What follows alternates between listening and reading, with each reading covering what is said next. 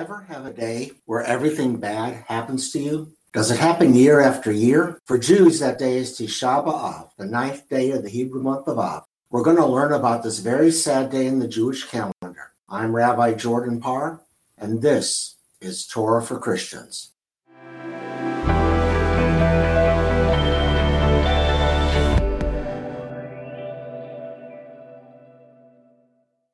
Welcome to Torah for Christians. I'm Rabbi Jordan Parr. The month of Av, this very month, is a sad time in the Jewish calendar. On the ninth day of the month, Jewish tradition holds that both the first and second temples were destroyed. In commemoration of these events, the rabbis declared the day one of fasting and lamentation. According to tradition, the walls of Jerusalem were breached on the seventeenth of Tammuz, about three weeks before Tisha B'Av. The Babylonian army, led by King Nebuchadnezzar, advanced toward the temple, finally destroying it on the ninth of Av. They carted the king and other Jewish leaders off to Babylonia. The prophet Jeremiah fled to Egypt. But most important, the Ark of the Covenant was lost. It was either destroyed or taken to places unknown. We have never learned of its fate, no matter what the movies and Ark hunters say. The seventeenth of Tammuz began a three-week period of mourning in the Jewish calendar. During this period, many Jews don't cut their hair, eat meat, or even wash clothes that will not be worn again. On the Shabbat prior to Tisha B'Av, a special Haftarah, a prophetic portion, is chanted in the synagogue, called Chazon, which means vision. It comes from Isaiah chapter one, where he details his vision of Jerusalem's imminent destruction, Chazon Yeshayahu, the vision of Isaiah. One of the lasting memories of this destruction is the Book of Lamentations, found at the end of the Hebrew Bible. The book is ascribed to the prophet Jeremiah, who is said to have composed this lament upon Jerusalem's destruction. During the commemorations on Tisha B'Av, Jews read the Book of Lamentations in the synagogue and in Israel around bonfires, which are lit in memory of the flames that engulfed the temple. Keynote, poems of sorrow written over the centuries, are also chanted during the day. On the following Shabbat, the prophetic reading is Isaiah chapter forty, verses one through twenty-six, which begins, Nachamu, Nachamu Ami, comfort ye, comfort ye my people. It is the first of seven prophetic portions of consolation from the prophet Isaiah that are read in sequence until Yom Kippur. Another lasting remembrance of the destruction of the first temple is Psalm one thirty-seven. By the rivers of Babylon, there we sat and wept as we thought of Zion. There on the poplars we hung up our lyres, for our captors asked us there for songs, our tormentors for amusement. Sing us one of the songs of Zion. How can we sing a song of the eternal on alien soil? If I forget you, O Jerusalem, let my right hand lose its cunning. Let my tongue cleave to the roof of my mouth if I cease to think of you, if I do not keep Jerusalem in memory, even at my happiest hour. This lament clearly reflects the yearning of the Babylonian Jewish community for a restored temple in Jerusalem. Never would they forget the importance of returning to Jerusalem and restoring the temple and its sacrifices. The exilic prophet Ezekiel also spoke of this yearning when he prophesied about the Valley of the Dry Bones in chapter thirty-seven, verses one through fourteen. The risen bones represent the rise of the Babylonian Jewish community and their return to Zion. The Jewish exiles lived in Babylonia for about seventy years before the Persian king Cyrus allowed them to return to Jerusalem. A minority of Jews left Babylonia and returned. They built a second temple, the Temple of Zerubbabel. This small temple stood for several centuries until Herod the Great expanded the footprint in the first century of the Common Era and built what we recognize as the Second Temple today. The retaining wall that Herod built still stands.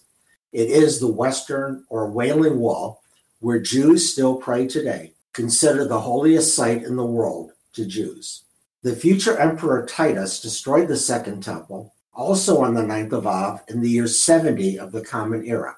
Titus's arch in Rome depicts his triumph parade, where he exhibited various temple artifacts, including the seven-branch menorah, a candelabrum that was always burning in the temple. In both temples, The primary way to serve God was through animal sacrifice. The Torah gives us a complex system of sacrifices which the priests would offer on behalf of the one who brought it, or on behalf of the entire people. The Talmud makes the system even more complex, specifying exactly when, how, and why the people should offer these animals. With the temple in ruins, though, Jews had to find a different way to serve God. It stands to reason that the Jews in Babylonia, a land under Parthian Persian rule, had already begun to construct a prayer service in lieu of sacrifices. At that time, Jews were also dispersed throughout the Roman Empire and were creating their own worship traditions. There is also evidence that the priests engaged in prayer while waiting for the sacrifices to burn on the altar. These prayer communities eventually evolved into synagogues as we know them today.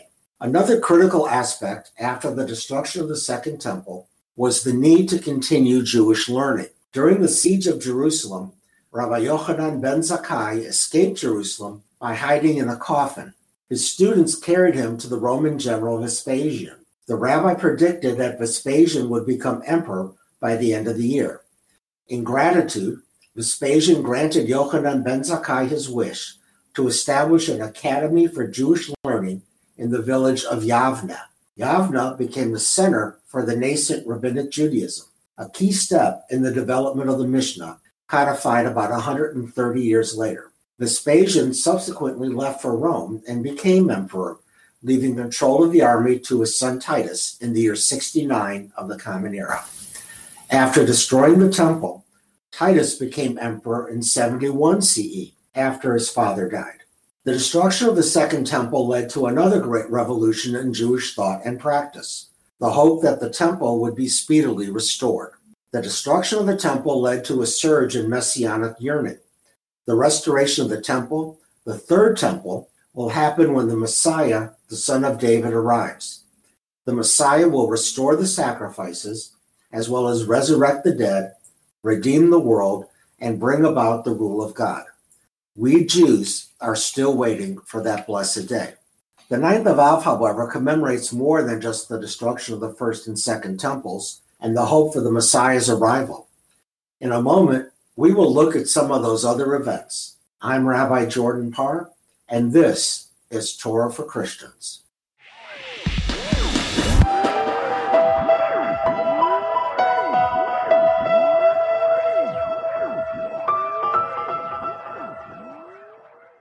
Welcome back.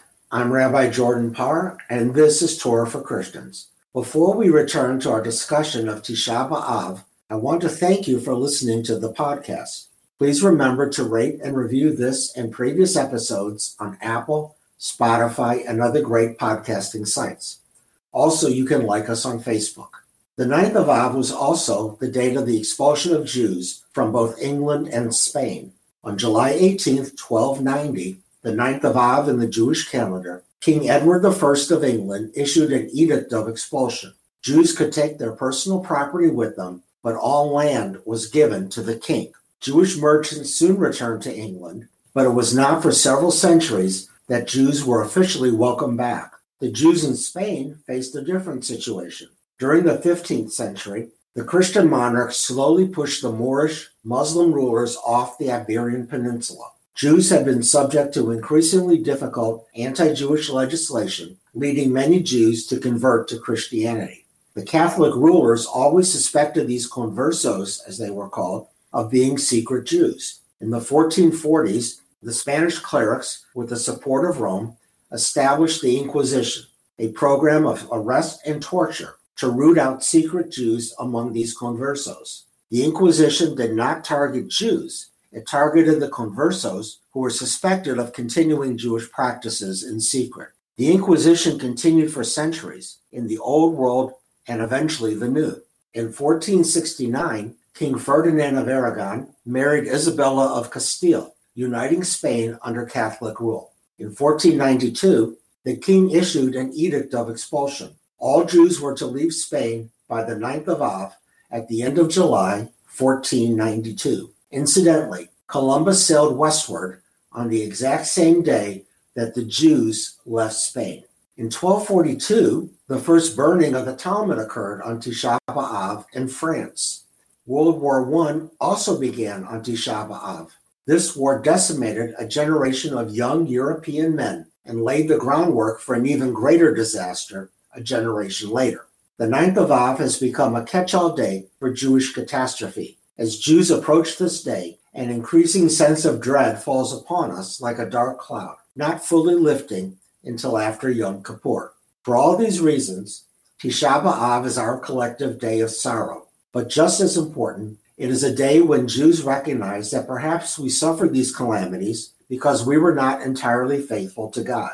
The exilic prophets proclaimed that the nations of destruction were God's agents. Should the Jews repent, God would return them to Jerusalem. After the destruction of the Second Temple, the rabbis declared that its destruction was due to sinat chinam, senseless hatred. Jewish infighting caused the destruction of the Second Temple. The Romans were simply God's agents. We may not realize or even agree with these theological reasons today, but they are important.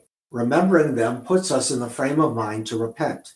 As such, Tisha B'Av begins the period of intense introspection that concludes with the final shofar call on Yom Kippur. And for your information, in twenty twenty-one, Tisha B'Av began on the night of July seventeenth and continued until sundown of the following day. I want to thank you for listening to Torah for Christians. You can listen to and rate previous episodes, and this one as well, on Apple, Spotify, or other popular podcast outlets. Also, you can like us on Facebook and Instagram. Next week, we will return to discussing the streams of Judaism as we conclude with Hasidism. Have a great day, and remember, Inei Matov Mena'im, Shevet Achim Gam Yachad. How good and how pleasant it is for us to dwell together in unity. Lahitlaot, till we see each other again. I'm Rabbi Jordan Parr, and this has been Torah for Christians.